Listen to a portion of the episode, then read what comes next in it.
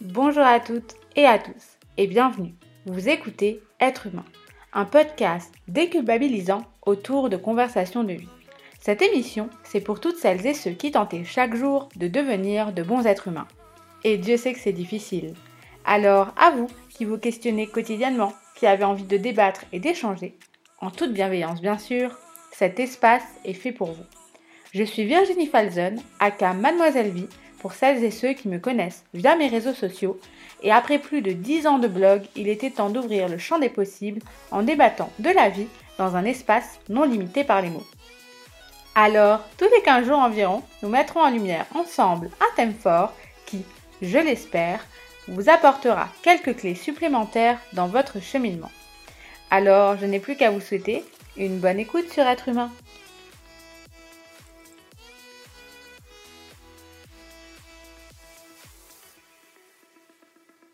Bonjour à toutes, à tous, j'espère que vous allez bien et que votre année 2023 a bien commencé malgré un hiver, je le sais, interminable et un mois de janvier qui a duré 90 jours approximativement, je le conçois. Avant de rentrer dans le vif du sujet, vraiment, on va parler vraiment du truc que j'adore aborder. J'avais envie de vous remercier pour tout le soutien que vous m'avez apporté pour ce podcast Être Humain, pour sa toute première saison minuscule, pour tous vos témoignages qui ont vraiment permis d'alimenter chacun des épisodes, pour vos retours précieux et afin de continuer de faire vivre Être Humain et de me pousser un peu toujours plus loin dans mes retranchements. Ce serait vraiment, mais genre super chouette, que vous puissiez lui donner un petit avis et une note sur la plateforme d'écoute de votre choix. Être Humain est absolument partout sur les réseaux, c'est-à-dire que je suis sur Deezer, Spotify, Apple Podcasts, Amazon Music, Google Podcast. Donc vraiment, allez-y, choisissez celle que vous utilisez. Et puis, j'attends vos avis. Ça permettra de continuer de le faire vivre vraiment et ça me tient vraiment à cœur. Maintenant que ça c'est fait et que je vous ai encore sollicité, on peut enfin s'attaquer à ce sujet préféré. J'ai nommé la pression sociale.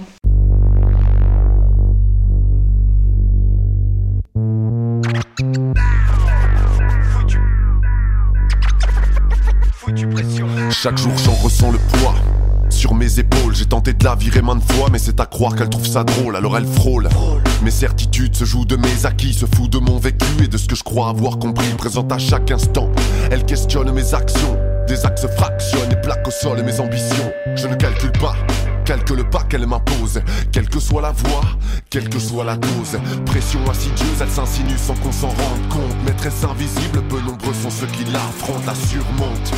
Car la haine et sa ruse, les effrontés font les fiers mais se marginalisent. Et les barjots balisent de ne pas rentrer dans les rangs. Car ce que cette pute nous promet, c'est l'écart et l'errance. Alors l'ensemble devient sourd, idéal pour que les autres à leur tour cèdent à cette.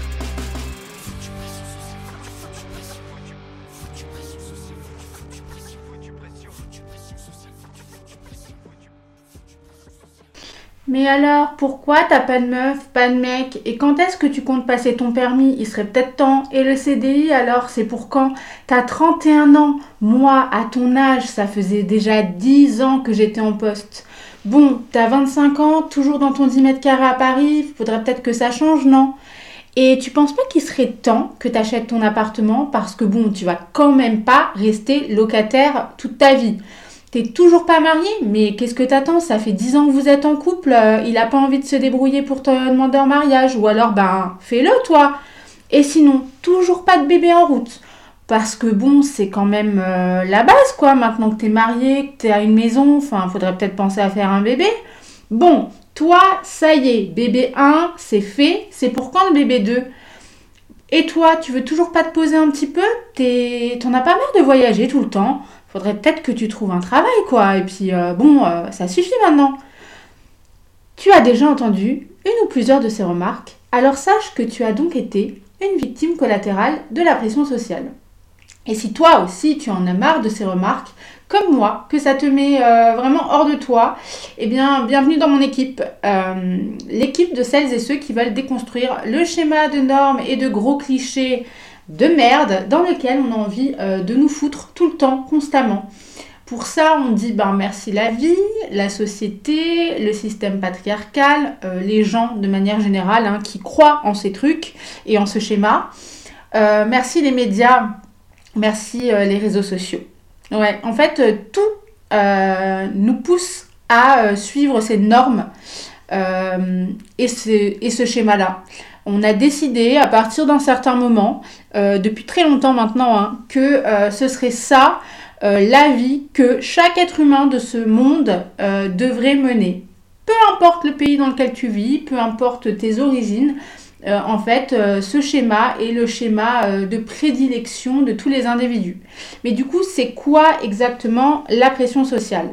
Pour celles et ceux qui connaissent pas trop ça, et ben en fait, ça va être toutes les influences qui vont être exercées par des individus, entre autres, proches de toi ou pas, ça va être aussi par les médias, les réseaux sociaux, afin de nous imposer à suivre les normes dites dominantes de la société, aka le schéma maison, enfin études, travail, mariage, enfant, maison. Et pourquoi on veut que vous suiviez ce schéma ? Parce que je pense que aussi longtemps que je m'en souvienne, on a toujours estimé que pour être intégré à la société et ne pas rentrer dans la catégorie des gens un peu hors normes, il fallait adhérer à ce schéma et donc à ces normes. Ce qui est assez flippant, c'est de me dire qu'en fait, je peux clairement certifier qu'autour de moi, tout le monde a déjà subi, plus ou moins, avec des niveaux peut-être différents, de la pression sociale. C'est systémique. Et même si parfois vous vous dites « non, moi j'en ai jamais reçu », en fait c'est tellement inconscient parfois et tellement bien amené que vous avez forcément été entre guillemets victime de la pression sociale autour de vous. Ça dépend évidemment des environnements, mais ça intervient dans tous les cas dans les environnements. Ça dépend de plusieurs autres critères, mais ça intervient quand même. Parce que les normes ont tellement la vie dure que tôt ou tard, vous allez subir ces influences. Le premier truc problématique en fait déjà de base dans cette histoire de pression sociale, etc., c'est le concept de norme. Rien que par sa définition, ça voudrait dire que suivre ces normes, c'est être normal, ne pas les suivre, c'est être anormal, hors norme, etc. Je l'avais étudié en sociologie à l'époque, quand j'étais en première année de fac, et ça me paraissait déjà assez fou de devoir me dire que pour être accepté dans la société, par l'ensemble en tout cas des gens, il fallait que je respecte ces normes, sinon j'étais vraiment un petit peu... un petit peu considérée comme quelqu'un de différent. Alors, est-ce qu'on n'est pas déjà différent par essence ? Je pense que dès la naissance, nous sommes toutes et tous différents. Du coup, je comprenais pas bien ce concept. Pour moi, juste, c'était un peu normal quoi d'être différent. Alors, pourquoi si quelqu'un se marie, décide de faire des enfants... avec son conjoint ou sa conjointe, acheter une maison et respecter ce schéma serait plus normal que quelqu'un qui ne le respecte pas? J'en suis pas sûre, voire pas du tout. En fait, c'est un peu notre richesse d'être différent. Donc, il faut, je pense, c'est un peu simpliste comme discours et peut-être que vous allez vous dire « mais attends, elle est en train de nous dire des choses que tout le monde sait ». Mais en fait, c'est pas si évident que ça. Je pense qu'en plus, on se ferait tellement chier dans une vie où on serait toutes et tous pareils, tous pères, tous mères, tous avec une maison, tous propriétaires, tous avoir fait les mêmes voyages, avoir pris les mêmes décisions sans aucune différence. Mais le problème, c'est que en plus d'avoir le sentiment de devoir respecter ces normes, parce qu'en fait, on nous en parle tout le temps depuis notre plus jeune âge, dans notre environnement, depuis tout petit, que ce soit la famille, les amis d'amis, dans notre éducation, par les médias aussi qui en rajoutent souvent une bonne couche, que en fait on se met à douter de notre façon de penser. Et parfois on se sent même obligé d'adhérer à ces normes par moment parce qu'en fait on en a marre qu'on nous mette la pression et on en a marre d'entendre toujours la même chose, tu devrais faire ci, tu devrais faire ça... Comme s'il y avait une seule façon de réussir sa vie et d'être un bon humain sur Terre, c'était de respecter ce schéma. Je vais prendre un cas extrême, mais imaginez vous faire un enfant juste pour arrêter qu'on vous saoule avec ça. Je suis pas sûre que ce soit vraiment une idée de ouf. Et en plus de ça, la pression sociale, elle intervient en fonction de différents critères comme l'âge, votre sexe, la sexualité aussi. Et puisque la vie a décidé qu'il fallait faire des différences entre les gens, si t'es une meuf, un mec, un transsexuel, non-binaire, tu vas pas avoir les mêmes remarques si t'es homosexuel, hétérosexuel, bisexuel, asexuel, que sais-je, là encore tu n'auras pas les mêmes remarques. Bref, on a décidé, pourquoi faire simple quand on peut faire compliqué ? Ton âge, ton sexe, ta sexualité rentrent malheureusement en compte et la pression sociale, elle est différente. Moi, par exemple, toute petite, j'adorais la voiture électrique. J'y jouais hyper souvent, soit toute seule, soit avec mon père. Et ma couleur préférée en plus de ça, c'était pas le rose. Je m'imaginais ni faire des enfants, ni mariée. Ni avec une longue traîne ou que sais-je, et j'étais même plutôt hyper fan de Pokémon, jouer au POG, du foot, du handball et j'en passe et des meilleurs. Et par contre, j'adorais quand même ma poupée Jasmine qui a été mon acolyte pendant très longtemps, mais on m'a fait passer pour quelqu'un de très différent. Ah, t'as vu Virginie, elle est comme ci. Ah, Virginie, c'est un, entre guillemets, garçon manqué. Ah, Virginie, elle est comme ça. Et vu que la société est hyper sexiste, la pression sociale avec. Et du coup, je compte vraiment plus le nombre de fois où on a voulu me faire jouer à des jeux qui sont considérés comme étant plus féminins, me fourrer des fringues roses et m'en acheter à tous mes anniversaires, alors que je détestais ça. Mais par contre, j'avais le droit de tomber, j'avais le droit de pleurer, j'avais le droit de me plaindre, j'avais le droit d'avoir des émotions. Du coup, mes potes mecs, eux, c'était un peu l'inverse. S'ils pleuraient, c'était des fragiles. Alors, t'es un bonhomme ou t'es pas un bonhomme ? Oui, parce que les garçons, ça doit pas pleurer, c'est fort, etc. Et c'est là que tu vois la pression sociale, elle agit en fonction de plein de critères. Après, tu grandis. Donc là, quand t'es une meuf, tu dois penser à être jolie, sensuelle, mais alors pas trop non plus. T'as le droit d'être en couple et d'avoir des relations, mais pas trop. Par contre, si t'es un homme, si t'as plein de meufs, ça, c'est cool, t'augmentes ton palmarès, donc c'est plutôt sympa. Bref, ça a toujours été omniprésent, la pression sociale. Et clairement, c'est vrai que on ne s'en rend même pas compte, c'est hyper inconscient. Pour les mecs, je sais que quand j'ai grandi, eux, on leur demandait un petit peu plus de réussir leur vie. Genre... Voilà, c'était surtout la carrière professionnelle qui primait sur la pression sociale et voilà. Mais toujours sans pleurer, parce que du coup, tu grandis, mais ça te laisse pas le droit aux émotions. D'ailleurs, j'entends souvent, mais alors tellement souvent, des gens dire autour de moi « Ouais, j'ai jamais vu mon père pleurer, j'ai jamais vu mon mec pleurer, c'est la première fois que je le vois. » Comme si, tu sais, c'était genre le scoop de l'année. Et comme si surtout c'était genre la honte. Et c'est encore une norme en carton. Et ça intervient à tous les âges de la vie. Et surtout qu'en étudiant pour ce podcast, je me suis rendu compte qu'en fait, pleurer a plus ou moins toujours été normal. Dès le Moyen-Âge, jusqu'au 19e siècle, on a vu des hommes pleurer. Dans l'Antiquité, Achille y pleurait publiquement. C'était un symbole de virilité. Jules César, lui aussi, il assumait complètement ses larmes après un combat.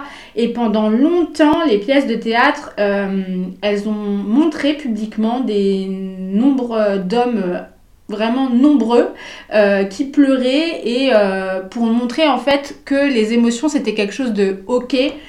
Et comme la société a évolué, à partir du 19e siècle, tout a foutu le camp, le sexisme a pris position dans tout ça, et du coup, pleurer, c'est redevenu quelque chose d'interdit pour les hommes et pour certaines catégories de personnes. Les garçons, on les voit pas trop pleurer. Souvent, quand ils se sont fait mal, ils se barrent et après, on les revoit longtemps après avec les yeux un peu rouges. Les garçons, ils pleurent de joie, de tristesse, de peur, de violence. C'est juste qu'ils veulent pas avoir la honte. parce qu'ils sont censés être forts et sans faiblesse. Les garçons ont le droit de pleurer. Moi, ça m'est arrivé des fois de pleurer. Il y a plein de trucs au quotidien qui nous montrent que dans la société, c'est mal vu de pleurer pour un homme. Je pense à la chanson Boys Don't Cry de The Cure qui raconte l'histoire d'un homme qui a abandonné l'idée de retrouver l'amour qu'il a perdu et qui essaie de dissimuler en fait son véritable état émotionnel, sa tristesse. Et dans des interviews, l'un des membres du groupe a déclaré qu'il avait écrit la chanson parce que on l'a toujours encouragé depuis toujours dans son éducation à ne pas montrer ses émotions en tant que garçon anglais. Et ça, c'est des choses qui reviennent souvent. J'avais vu aussi un film qui s'appelle This Boy's Life avec Leonardo DiCaprio qui joue le rôle de Toby, un ado dont la mère est divorcée, sans emploi, mais qui va finir par retrouver l'amour. Malheureusement, elle va retrouver l'amour avec un homme violent, dur, qui va vouloir éduquer Toby dans le sens qu'un vrai homme ne doit pas montrer ses émotions, ne doit pas pleurer. Et ce film m'avait marqué car il est complètement actuel, qui correspond totalement à la problématique autour de la pression sociale, aux injonctions de la société, de ce qu'on attend d'une femme, de ce qu'on attend d'un homme. Et je vous le conseille vraiment de le regarder. À l'âge adulte, ça continue. La pression sociale évolue et elle n'est pas finie. L'homme, lui, il va ramener l'argent à la maison. D'ailleurs, la réussite, c'est ce qui va le définir, mais particulièrement l'argent lié à cette réussite. Parce qu'en fait, s'il est malheureux au boulot, c'est pas le plus important. Par contre, le fait de ramener l'argent va permettre au plus grand nombre de considérer qu'il a réussi. La femme, elle, évidemment, elle va le vouloir, elle doit vouloir devenir mère. Sinon, elle sera pestiférée. Et ça existe depuis très longtemps aussi, cette image et cette distinction entre l'homme et la femme. On va moins demander à un homme d'être père. On va se contenter du fait qu'il ait réussi professionnellement. Et par contre, si une femme ne veut pas d'enfant, ça va être compliqué pour elle d'être acceptée. Et ça, depuis très longtemps, vraiment... Plein de reportages le prouvent et reportages qui peuvent dater des années 60, 70, 80 et être tout autant d'actualité aujourd'hui, même si ça se détabouise un petit peu, ça reste quand même quelque chose d'assez actuel. Vous avez choisi de ne pas être mère du tout, vous avez choisi de ne pas avoir d'enfant. 1976. Les femmes ont accès à la pilule contraceptive depuis une dizaine d'années, à l'IVG depuis 1 an. Elles disposent librement de leur corps et certaines font un choix, ne pas avoir d'enfant. Est-ce que c'est un choix facile à faire ? Non, c'est un choix très difficile, comme tous les choix qui vont à contre-courant des opinions reçues. Car ce choix est vivement critiqué, jugé. Petit medley. Je trouve ça très mal. Pourquoi ? Pourquoi ? Parce que c'est le rôle d'une femme d'avoir des enfants. Je trouve qu'un ménage sans enfants, c'est pas valable. Je pense à rien. Elle a rien dans sa petite tête. Pour la société, une femme sans enfant est donc une femme incomplète. La pression sociale est très forte et elle est encouragée par le discours de certains médecins. Est-ce que ce sont des femmes qui sont incomplètes ou qui ont... ce sont sûrement des femmes perturbées. Les années passent et la femme sans enfant intrigue toujours autant. Elle est cataloguée, jugée. 1987, écoutez bien comment Jacques Pradel présente son enquête. Nous avons eu envie d'aller voir ces gens curieux, bizarres, étranges, qui disent et qui affirment devant la caméra « Nous n'aimons pas les enfants, nous n'en voulons pas ». En 1990, nouveau témoignage. On a systématiquement besoin de se justifier. Et ce qui est insupportable, c'est la pression sociale sur les femmes qui ne veulent pas en avoir. Et voici comment la journaliste termine l'émission. Et le caméraman d'ailleurs de l'équipe lors du tournage a été tellement choqué par ses propos qu'il a agressé verbalement donc l'une de nos témoins. Et on est tout à fait désolé d'ailleurs pour elle. Il faudra attendre les années 90 pour qu'enfin des hommes qui ne veulent pas d'enfants soient eux aussi interviewés. Et il faudra attendre les années 2010 pour entendre à la télé quelques témoignages qui changent. Le choix de non-désir d'enfant est un choix tout à fait recevable et que l'on doit pouvoir entendre en tant que professionnel de santé sans porter le moindre jugement. Dans notre société, les femmes ne se réalisent pas simplement autour de la maternité. Il faut distinguer féminité, maternité. D'après une étude, aujourd'hui 6,3% des hommes et 4,3% des femmes n'ont pas d'enfants et ne souhaitent pas en avoir. Il y a un sujet encore qui reste tabou, ce sont les femmes qui ont fait le choix de ne pas avoir d'enfants. Deux d'entre elles ont accepté courageusement, il faut bien le dire, de dire à Emmanuelle Franck les raisons. Attention, petite tête blonde, il est prudent de s'attendrir. Longtemps, les femmes ont dû jurer leur amour des enfants et leur désir exacerbé d'être mères. Certaines osent maintenant mettre leur instinct maternel au placard. C'est le cas d'Anne et de Geneviève. L'idée d'avoir un enfant me dégoûte. La vision des femmes enceintes ne m'est pas agréable. C'est le désintérêt total de la chose, pas par parti pris particulièrement, mais surtout parce que j'ai envie de me consacrer à d'autres choses, et je crois que pour avoir des enfants, c'est un choix et surtout une disponibilité de temps. Qu'est-ce que ça, Jérôme? Papa. Un petit pimpin. Papa. Je préfère faire d'autres choses, me consacrer à la création, de préférence éventuellement l'écriture si je peux continuer persévérer dans cette voie. Être disponible pour mon travail et être disponible pour ma vie privée, ce qui fait que, évidemment, comme la journée se divise en 24 heures, eh bien, je n'ai plus aucun temps éventuel à consacrer à d'autres activités. Je préfère mener une vie égoïste, ne pas être préoccupée par l'existence des autres, ne pas avoir une responsabilité à exercer sur d'autres personnes. Je trouve que plutôt c'est très égoïste. En voulant absolument se projeter et se voir d'une façon narcissique en faisant un autre enfant, à la limite, il vaut peut-être mieux en adopter et prendre en charge des enfants qui sont là. En général, les gens ne supportent pas du tout les femmes qui ne veulent pas avoir d'enfants. Quand on veut avoir des enfants, on n'a pas besoin de se justifier. Quand on ne veut pas en avoir, on a systématiquement besoin de se justifier. Et ce qui est insupportable, c'est la pression sociale sur les femmes qui ne veulent pas en avoir. Le regard des autres, je m'en fiche complètement. Les hommes sont en général les plus furieux contre les femmes qui ne veulent pas avoir d'enfants. Les femmes le comprennent parfaitement bien parce qu'elles voient ce que c'est, la vie quotidienne, etc., les emmerdes, le boulot et tout. En revanche, les hommes ne supportent pas des femmes qui ne veulent pas avoir d'enfants et on se fait agresser à longueur de temps parce que je pense que c'est une remise en cause très profonde de leur propre sexualité. Je suis tombée sur des médecins lyonnais débiles me faisant une apologie de la femme qui ne prend pas la pilule ou qui finit dans un hôpital psychiatrique si elle prend la pilule et qu'elle ne veut pas d'enfant. Une femme qui n'a pas d'enfant qui est un monstre, ou une femme qui ne s'épanouit pas. Et c'est un discours que j'ai entendu assez souvent. Enfin bon, le passage chez la gynécologue qui ne vous convient pas, ben vous en changez et ça dure à la limite un quart d'heure. Moi, je veux une vie de couple très liée, très solidaire et très serrée, et avoir un troisième personnage ou un quatrième même, hein, s'il devait y en avoir plusieurs, qui viennent s'immiscer à l'intérieur de ça, je n'aimerais pas. J'ai une vie de couple exclusive. Ce qui m'intéresse, c'est le couple à deux, c'est la dualité. C'est l'association de deux personnalités adultes qui m'intéresse, et pas deux adultes face à un enfant.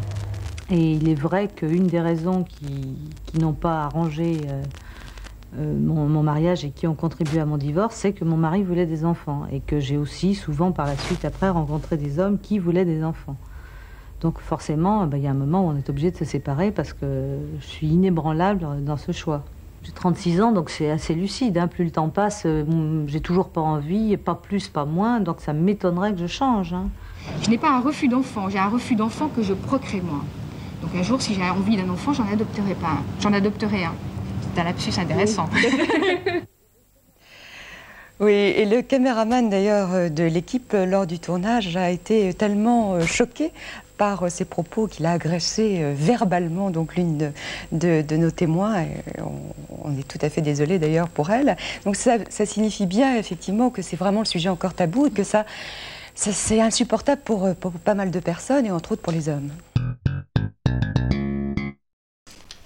Et moi, ce qui me perturbe dans cette histoire, et ce que je trouve assez marrant, si je puis dire, c'est la différence de traitement en fonction du coup de ton sexe. Et du coup, si les rôles s'inversent, que par exemple la femme décide de ne pas faire d'enfant ou n'en a pas encore, mais qu'elle a réussi professionnellement, on va pas lui faire remarquer qu'elle a réussi professionnellement. Pourtant, c'est une réussite, c'est cool, c'est un truc qu'elle a accompli seule et c'est génial. Mais on va lui faire remarquer qu'elle n'est pas encore mère. Et ça, c'est problématique.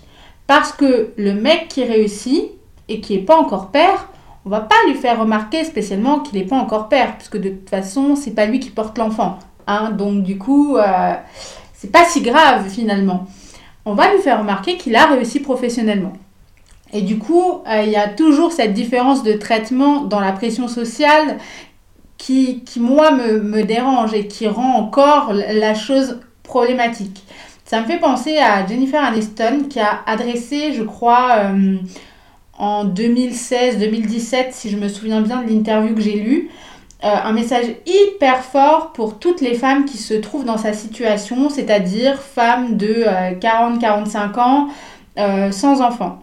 Et elle a déclaré « Je n'aime pas la pression que les gens mettent sur les femmes, comme quoi vous avez échoué en tant que femme si vous n'avez pas encore procréé. Ce n'est pas juste. Vous n'avez peut-être pas sorti un enfant de votre vagin, mais cela ne veut pas dire que vous n'êtes pas maternelle avec des chiens, des amis, les enfants d'amis.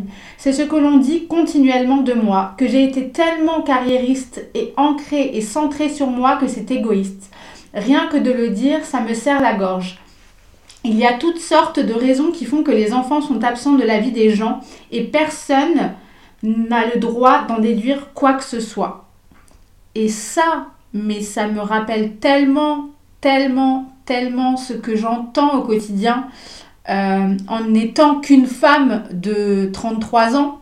Je l'entends mais tellement tout le temps et quand on me dit est-ce que tu en veux, est-ce que tu n'en veux pas et si tu n'en veux pas mais comment tu peux ne pas en vouloir ?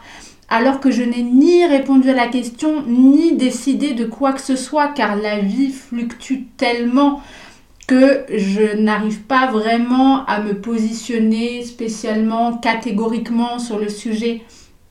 Et en fait, c'est assez fort de se dire que elle se prend cette question-là dans la gueule, mais à contrario, des acteurs de son âge qui ne sont pas encore pères, on va jamais leur rappeler qu'ils ne sont pas encore pères. Et on va pas leur demander à chaque interview s'ils sont pères, s'ils vont le devenir, si c'est en cours, à quel moment ils pensent le devenir. Jamais. S'ils prennent du poids, on va juste dire qu'ils ont pris du poids. Si une femme mange, prend du poids, c'est aussi quelque chose que Jennifer Aniston a précisé dans l'interview.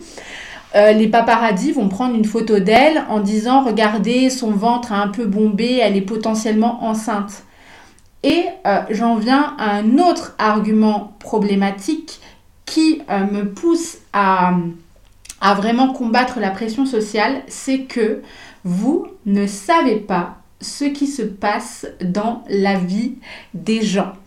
Pourquoi je dis ça ? Parce que moi, à titre personnel, autour de moi, j'ai énormément d'amis qui ont des grosses difficultés à faire des enfants. Elles ont des problèmes de santé assez importants pour certaines, qui les obligent à avoir de nombreux rendez-vous médicaux, gynécologiques, quotidiens, avec de nombreuses tentatives de grossesse qui ont toutes échoué. Quand elles réussissaient, ça aboutit parfois à des fausses couches. Certaines d'entre elles ont subi des piqûres dans le ventre pendant des mois et continuent de les subir pour stimuler les hormones. En fait, tout ça, ça relève de l'intime, du privé. Et on peut évidemment concevoir que les couples ne nous le racontent pas parce que ça fait partie de la sphère privée. Ou alors ils le racontent mais très peu et ça va rester dans la sphère amicale, familiale. Ils vont le dire aux gens en qui ils ont vraiment confiance et c'est tout. Parce que c'est un truc qui est tellement compliqué à gérer pour celles et ceux qui ont vraiment envie d'avoir un enfant que évidemment ça va les ramener à chaque fois à en parler et à raviver un truc qui est compliqué. Parce que pour ceux qui souhaitent vraiment fonder une famille, imaginez-les dans ce quotidien affreux, imaginez déjà à quel point ça doit être compliqué. Et vous, vous êtes là avec vos gros sabots super indélicats à leur demander « Bah alors, où ça en est? Toujours pas d'enfant ?» Alors, je sais que au premier abord, j'ose imaginer que vous ne pensiez pas à mal et que c'était une question que vous imaginez totalement anodine. Mais en fait, le mal, il est fait parce que ça réveille une blessure, ça remet juste à la figure de la femme, de l'homme, enfin du couple en général, qu'ils ne peuvent pas faire d'enfants pour multiples raisons ou qu'ils n'en auront jamais ou qu'ils ont des difficultés. Et je pense qu'ils ont conscience de ça, qu'on n'est pas obligé peut-être de leur rappeler qu'ils seront peut-être jamais parents en fait. Donc en fait, j'estime, moi, qu'à un certain stade, c'est même plus de la maladresse, c'est un manque de respect. Et je l'entends tout le temps en fait autour de moi. Oui, c'est pas méchant, je veux juste savoir, c'est pas la peine de se vexer en fait. Mais vous ne savez pas ce qui se passe dans la vie des gens. Et si vous réfléchissez autrement, c'est-à-dire en vous disant « je suis à la place de ces personnes qui n'arrivent pas à avoir d'enfants », comment vous réagiriez ? Voilà, n'entrez pas dans la vie des gens sans qu'on vous le demande. Il y a des questions qui ne se posent pas et à un moment donné, il faut l'accepter. Et voilà, la grossesse, évidemment, c'est le sujet de prédilection pour les gens de ma génération et de mon âge. Parce que passer 30 ans ou passer un certain nombre d'années avec la personne qui partage ta vie, c'est le truc évident. Mais c'est pareil pour tout. C'est indélicat, c'est un manque de respect et c'est vexant et il faut arrêter. Voilà, je pense que c'est assez clair finalement. Est-ce que j'ai le droit de dire j'ai pas envie de faire d'enfant ? Arrivé le cap des 30 ans, et même avant en fait, j'ai ressenti de la pression. Faut toujours qu'on te ramène à ce statut de poule pondeuse. On ne s'est jamais débarrassé de l'idée que féminité égale maternité. En gros, c'était trouver un mec, s'il est gentil, c'est le principal, fais des enfants avec et point barre. Ce n'est jamais remis en question. Il n'y a pas d'autre option que celle de faire des enfants.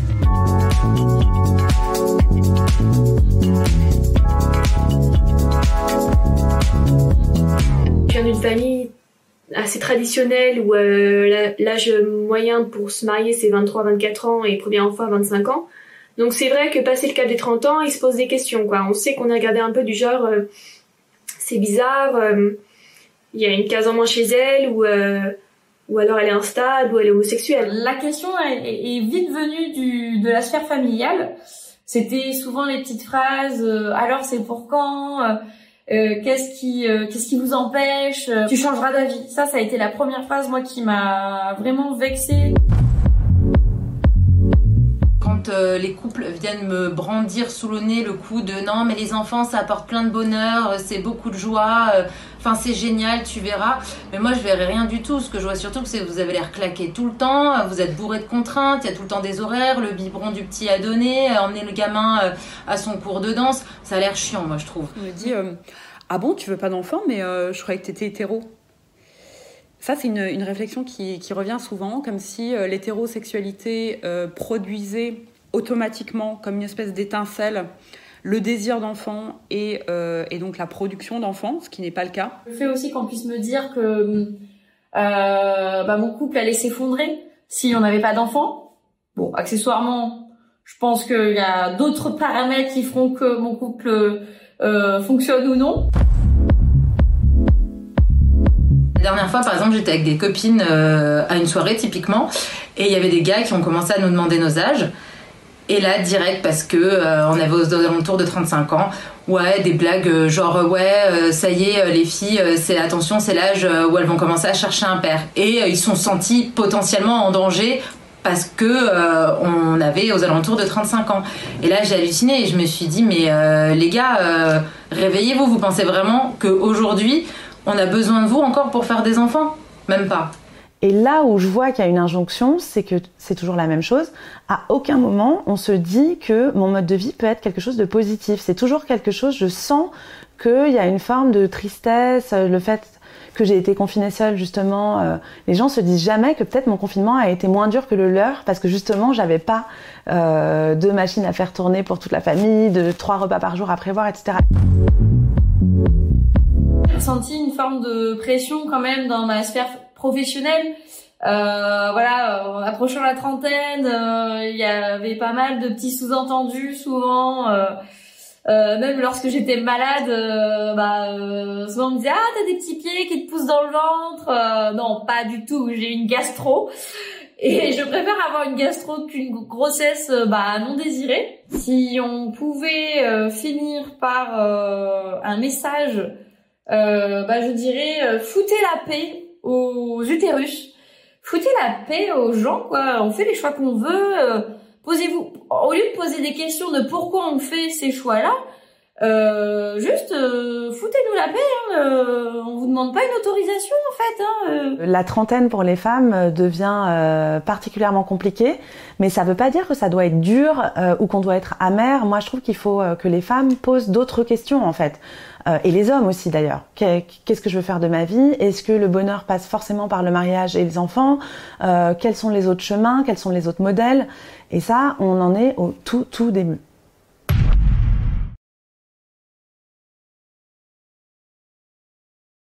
Ça me rappelle tellement, mais alors tellement une anecdote que j'ai vécue il y a un peu plus de 3 ans maintenant pour le confinement, justement, pour rebondir un petit peu avec l'extrait que vous venez d'écouter.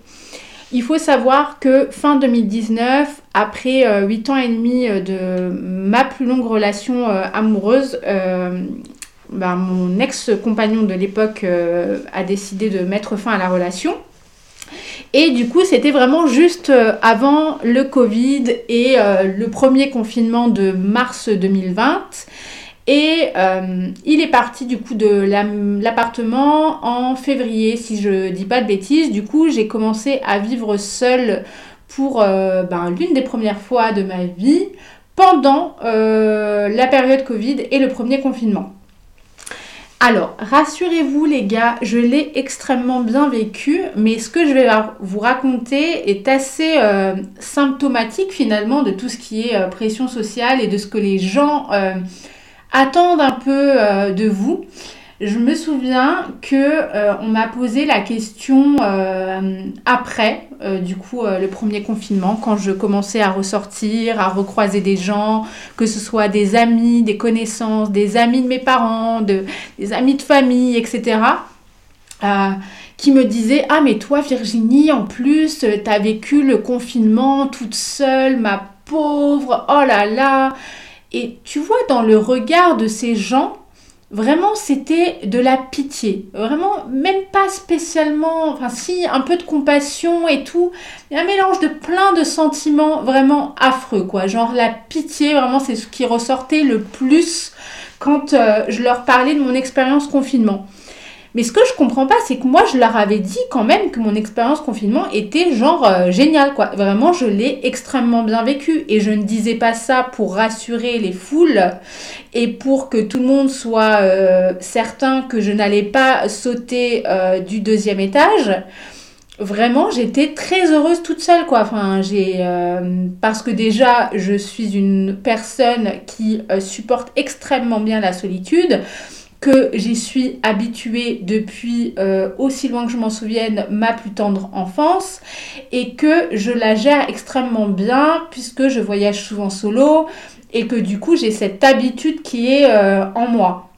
Mais croyez-moi les gars, personne ne croyait que j'avais bien pu vivre mon confinement parce qu'il partait du principe que de 1, je m'étais faite larguer, de 2, je devais être hyper triste, de 3, le Covid m'empêchait de sortir et de vivre. Donc, a fortiori, j'étais forcément malheureuse et suicidaire. Voilà, clairement, c'est ce que je ressentais en parlant avec les gens. Alors, les gars, je vais vous le dire, hein, Arrêtez de regarder les gens célibataires comme étant des pestiférés de la société.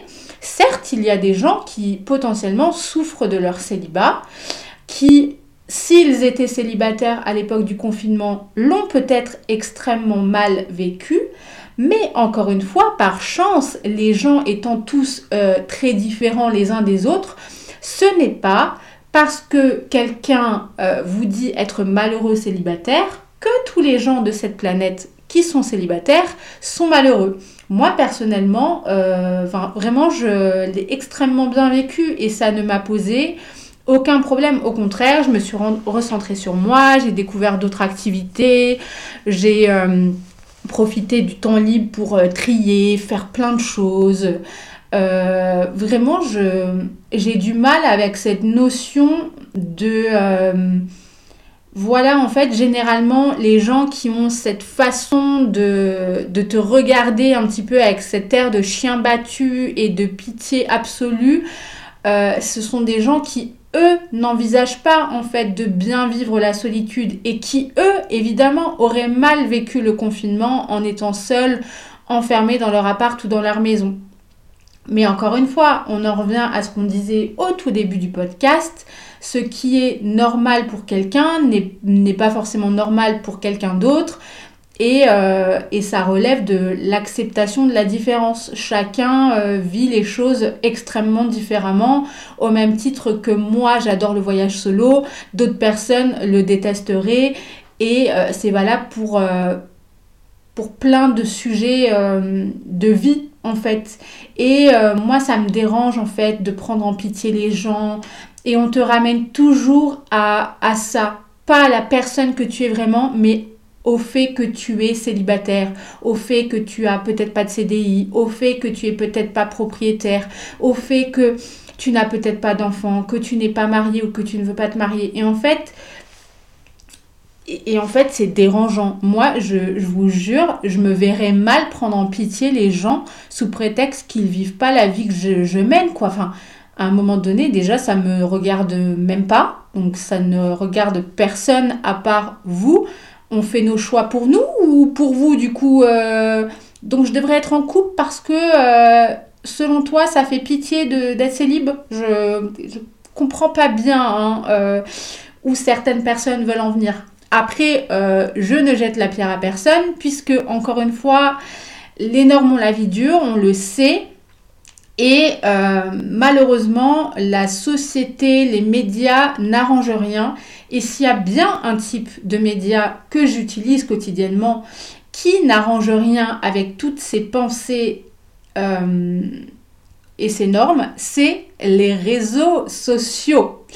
Vraiment, c'est une vitrine où en fait, effectivement, la plupart des gens montrent que ce qu'ils ont envie de montrer. C'est-à-dire que généralement, je dis bien généralement, puisqu'il y a des exceptions qui confirment toujours la règle, on va te montrer que le positif.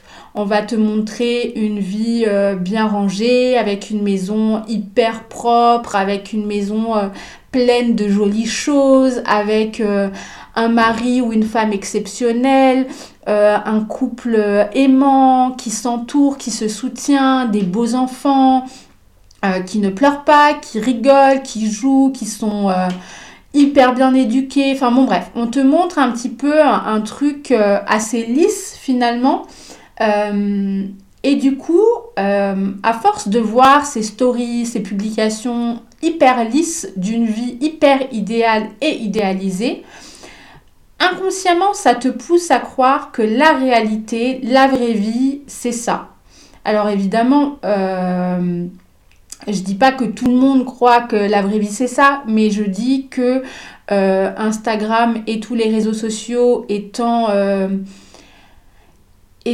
un truc hyper dans l'air du temps, les jeunes y ayant accès très facilement, malheureusement, si t'es un petit peu fragile, que t'es un petit peu malheureux, pas bien dans ta peau, etc., tu vas plus facilement être amené à croire que tu as une vie de merde et que les choix que tu fais, c'est de la merde, qu'il faut que tu sois en couple parce que si tu ne l'es pas, c'est naze. etc., etc. Et c'est ça qui, moi, me pose problème aussi, c'est que les réseaux sociaux, qu'on le veuille ou non, ça nous pousse à croire que nous devons adopter certains modes de vie et à être de telle ou telle façon. Bon, évidemment, je pense ne rien vous spoiler en vous disant que c'est absolument faux, que cette image lisse et idéale que vous voyez, ce n'est pas la réalité. La preuve en est avec tous les couples qu'on idéalise depuis la nuit des temps, notamment des couples un petit peu célèbres qui finissent par divorcer parce que, évidemment, on ne sait pas, encore une fois, ce qui se passe dans la vie des gens. Et on en revient un peu à ce que je disais avant. Donc ouais, la vie, c'est des pleurs, c'est des difficultés, des cris, des fois où ton mec ou ta meuf t'a saoulé, t'as pris la tête, ton gosse, ben, il te met hors de toi parce que des fois, il fait des crises à répétition et tu sais pas comment gérer le truc. T'as des galères de thunes parce que la vie, c'est ça, hein, on n'est pas dans un roman. Mais en fait, c'est normal. À un moment donné, vous voyez que le joli, le lissé, le filtré. Et vous finissez par vous comparer en vous disant que vous n'avez pas la même chose et du coup que si vous n'avez pas la même chose, c'est pas normal. Alors ouais, ok, se comparer c'est naturel, je pense qu'on le fait toutes et tous. Je suis la première parfois à me dire quand je suis dans un moment un petit peu moins bien, « Ah putain, elle a de la chance, ça a l'air d'aller et tout ». Mais en fait, se comparer, ça doit être naturel, mais seulement si ça te booste. Dans tes choix, pas à modifier ta façon d'être ou à te dévaloriser. Alors cette pression, elle est invisible parce que tu scrolles, hein, tu fais que scroller sur les réseaux, tu lis des trucs, tu vois des photos et tout, mais en fait, ça va impacter tes propres choix, ta propre vision, et même si c'est invisible, en fait, voilà, tu finis par te dire que ta vie, vraiment, c'est de la merde. Et comme dirait tonton David, hein, chacun sa route, chacun son chemin, la référence musicale, c'est cadeau. C'est pas parce que toi, t'as pas monté ta boîte et que tu génères pas 1 million d'euros de chiffre d'affaires, t'habites pas à Dubaï et que tu pars jamais en vacances, que ta vie, c'est de la merde. Ce qui compte, en fait, c'est vraiment le fait d'être heureux dans ta vie, peu importe tes choix. Et pour ça, il faut un peu se détacher, justement, de la pression que les réseaux vont avoir sur ton propre mode de vie et sur tes propre choix. D'ailleurs, c'est pour ça que je publie beaucoup moins parce qu'en fait, je me rendais compte que ça m'impactait. Surtout à des moments où j'étais un petit peu plus down. Par exemple, le fait d'être auto-entrepreneur et de voir que ça... Alors, c'est pas que ça fonctionne pas, mais que ça prend du temps, en tout cas. Cette pression de la réussite là avec tous les coachs qu'on voit, oui alors si tu veux, tu peux, si tu y crois fort, tu vas y arriver, tu dois avoir de grands rêves, beaucoup d'ambition, sinon tu vas encore travailler pour quelqu'un, comme si le fait de travailler pour quelqu'un c'était anormal, alors qu'en fait ben, chacun fait bien ce qu'il veut. Du coup ouais, prendre ce recul là, c'est important, très très important. Et je me demande même si ce serait pas plus utile que les réseaux sociaux soient utilisés d'une différente façon. Je sais que ça commence un petit peu à se désacraliser et certains créateurs et créatrices de contenu commencent un petit peu à le faire, même si c'est encore très faible à mon sens, mais montrer aussi les moments où ça va pas, tu vois, les moments où tu pleures. Alors je te demande pas de te filmer face caméra en pleurant, mais peut-être dire ben aujourd'hui en fait voilà, je suis auto-entrepreneur et j'ai perdu tant d'argent parce que ben ça a pas fonctionné ce mois-ci, aujourd'hui ça va pas parce que je suis maman et que mon fils me rend dingue et je sais pas ce qu'il a, et je trouve ça admirable les personnes qui le font, parce qu'en fait c'est tout simplement montrer ce à quoi ressemble et doit ressembler la vie. C'est pas que du plus tout le temps, et ça éviterait peut-être les gens les plus fragiles en tout cas de se comparer, de se dénigrer tout le temps par rapport au fait qu'ils n'ont pas ça et qu'ils ne font pas ça comme comme certains influenceurs, etc. Donc attention à ce qu'on vous montre et attention de se protéger en prenant de la distance avec cette vitrine assez lisse que représentent les réseaux sociaux ou même les médias actuels de manière générale. Mais s'il y a bien un truc qui doit vous rassurer et vous pousser à continuer de suivre votre chemin, même si ça signifie d'emmerder un peu tous ces codes et toute cette pression, pas de permis, pas de maison, pas de mari, pas de femme, pas d'enfant, toujours en chambre de bonne à 1 000 euros, à Paname, avec genre zéro envie de changer et zéro envie de répondre aux normes.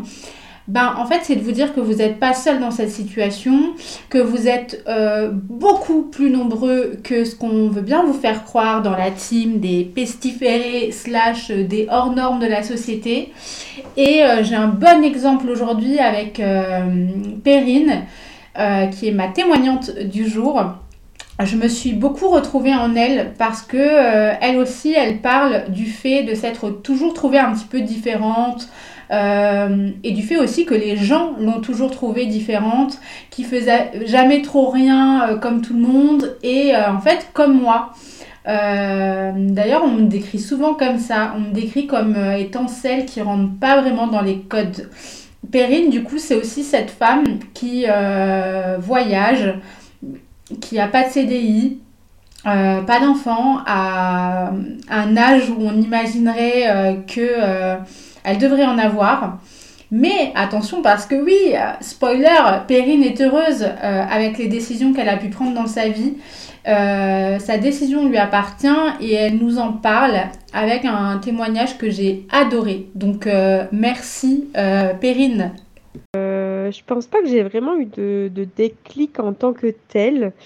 En fait, j'ai toujours été cette fille, du moins depuis que je me souvienne, que je suis toute petite, que j'ai toujours été celle qui aimait faire les choses différentes des autres. Déjà, pendant plusieurs années, je me suis souvent demandé si j'étais un peu normale, car tout le monde parlait autour de moi, tu sais, un peu ces codes sociaux, de se marier, d'avoir une maison, des enfants, un CDI. Moi, ça me parlait pas du tout, et je me dis, non mais... C'est quoi? Qu'est-ce qui se passe avec moi? Qu'est-ce qui va pas? Après, au niveau pro, en fait, moi, je me suis engagée dans des études d'esthétique, mais c'est qu'à l'âge de 25 ans que j'ai vraiment trouvé, en fait, cette vocation.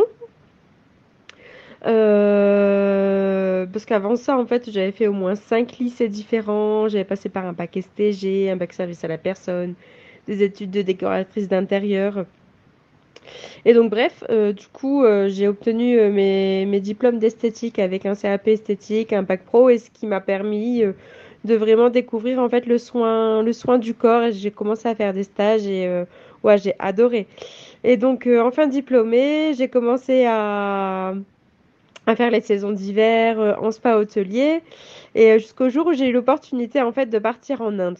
Et donc, c'est là que ça a vraiment commencé. Donc, je suis partie en Inde pour me former au massage, à la médecine ayurvédique.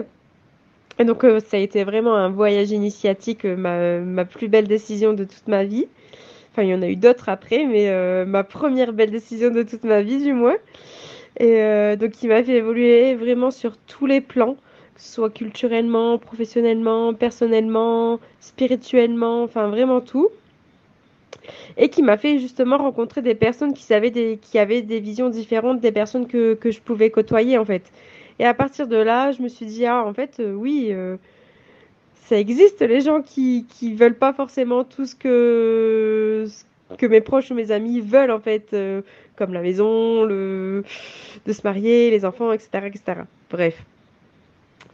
Donc du coup, je continue, je suis restée 6 mois en Inde, je continue, ensuite je suis rentrée, je continue à faire les saisons, j'ai fait d'autres saisons à l'étranger, et en 2019, en fait, j'étais en Nouvelle-Zélande, et j'ai dû rentrer en fait d'urgence de voyage pour le décès de mon papa, et donc ce retour en France, je vais pas te dire que ça a été vraiment, je vais te dire que ça a été vraiment difficile. Donc moi je me voyais pas repartir en voyage tout de suite En plus, surtout, c'était le début du Covid. Donc, le voyage, c'était un peu compromis. Mais en fait, ce qui m'a permis aussi de rester, c'est que j'avais une idée depuis quelques temps et que j'avais pu expérimenter en Nouvelle-Zélande, justement. C'était un projet atypique d'aménager un camping-car en une cabine de massage. Et donc voilà, j'ai créé mon auto-entreprise. Mais malheureusement, en fait, cette expérience s'est transformée un peu en cauchemar. Parce qu'en fait, j'ai été embarquée dans une grosse arnaque de l'artisan qui m'a vendu le camping-car et qui m'a fait les travaux. Et à laquelle je suis toujours en procédure judiciaire contre lui. Et donc suite à ça, en fait, j'étais complètement déboussolée. Donc en fait, j'ai décidé de partir au Mexique où j'ai rencontré vraiment un autre chemin. Maintenant je sais, celui qui m'est destiné vraiment. Et en fait, aujourd'hui même, je dirais que j'ai même beaucoup de gratitude avec tout ce que j'ai vécu de cette mauvaise expérience. Parce que justement, à l'époque... Donc c'était en 2020 où j'étais complètement, comme je te disais, complètement déboussolée. Parce qu'à cette époque-là, moi j'avais déjà perdu maman il y a quelques années d'un suicide. Donc du coup, j'avais plus de pilier parental. J'avais plus de projet pro. J'avais une perte d'argent énorme avec ce projet. Enfin, je partais vraiment en dépression. Et en plus, c'était l'année de mes 30 ans. Et je m'étais dit, je m'étais mis un peu cette pression sociale. Donc toi qui me parlais de pression sociale, c'est peut-être la seule que j'ai eue dans ma vie, de l'année des 30 ans, où en fait, j'avais plus aucune identité. Je savais plus à quoi m'accrocher en fait. Et je savais plus qui j'étais, qui je suis, qui je pouvais être aussi. Et en fait, alors du coup, je te dis que j'ai pas eu vraiment déclic par rapport à tout ça. Alors peut-être que le Mexique, donc du coup, je suis partie au Mexique. Peut-être que celui-ci a été un peu un déclic parce qu'il m'a vraiment permis de me reconstruire en fait. Et en fait, je dirais que le Mexique, ça a été plus un déclic de conscience de ce que je veux dans ma vie et ce que je veux. Et qui je suis vraiment en fait. Alors le voyage seul m'a permis de savoir qui je suis, mais profondément, pas totalement. Et en fait, je pense que le Mexique m'a vraiment permis d'assumer complètement, de ne pas suivre tous ces codes de société. Et en fait, de me libérer en fait, de toutes ces étiquettes. En fait. Parce que bien souvent, quand on se présente, on parle souvent de notre statut social professionnel, etc. etc. Mais en fait, quand tu as perdu tout ça, il faut que tu te reconstruises. Et quand tu te reconstruis... Parce que quand tu as tout perdu, en fait, t'existes toujours, mais t'es plus dans le faire. Et j'ai travaillé beaucoup sur ça, sur qui je suis et qui je suis dans l'être. Donc avec mes ombres, mes lumières. J'ai beaucoup travaillé aussi avec les 4 éléments de la nature, de l'univers. Et en fait, comme toi, ton podcast « Être humain », en fait, qui est Perrine ? Qui est Perrine en tant qu'être humain, en fait ? Et donc voilà, en fait, je me suis vraiment beaucoup libérée de beaucoup de barrières sociales... et surtout beaucoup de barrières que je me mettais à moi-même en fait, parce qu'en fait bien souvent on est nos propres barrières, et c'est de là où je me suis vraiment engagée sur ce chemin en fait de la liberté, que j'essaye toujours d'incarner de jour en jour et que j'ai encore à travailler. Et donc là en ce moment je suis en Colombie, et du coup j'essaye de vraiment de vivre au jour le jour, en essayant de plus trop vivre dans le passé, même si c'est une partie de moi, de pas non plus vivre trop dans le futur, même si on a besoin d'objectifs pour nous donner une direction dans notre vie. En fait, c'est tout un équilibre, d'accueillir en fait ce qui arrive au moment J, au moment présent. Et je terminerai un peu ce long podcast, parce que je suis quasi en train de faire un podcast là. Je terminerai sur, en fait, le bonheur, c'est pas ce que l'on possède, mais plus ce que l'on vaut en fait. Encore merci Perrine pour ton témoignage. Je pense que ce sera la meilleure manière de conclure ce podcast. C'est effectivement ça le plus important, c'est ce que l'on vaut. De toute façon, on va passer le plus clair de notre temps avec notre petite personne, donc autant assumer nos choix, même si ça implique qu'on ne rentre pas dans les codes. C'est vraiment le plus important, d'assumer qui on est, d'assumer ce que l'on fait, d'être heureux tout en étant bienveillant, mais être bienveillant avec les autres, ok, mais être bienveillant avec vous-même. À partir du moment où vous respectez les gens qui vous entourent, il n'y a aucune raison que vous ne fassiez pas ce que vous avez envie de faire et que vous ne suiviez pas le chemin que vous avez envie de suivre. Après tout, c'est ni tonton pro mariage, ni mamie pro bébé qui va passer le reste de sa vie avec votre personne, c'est vous-même.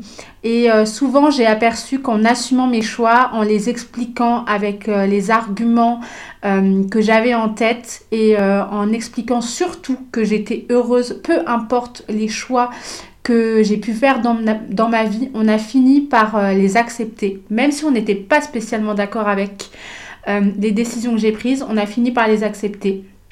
Et même si on ne les avait pas acceptées, après tout, tout ce qui compte, c'est que je sois bien dans mes pompes et que j'ai confiance en moi. Alors voilà, petit conseil peut-être de psychologie de comptoir, mais croyez en vous, peu importe les codes. Bisous! Merci d'avoir écouté Être Humain. Si vous aimez l'émission, rendez-vous sur Instagram, êtrehumain_podcast et sur les différents réseaux sociaux partagés avec vous dans la description. Et n'oubliez pas, chaque mini geste compte. Bisous!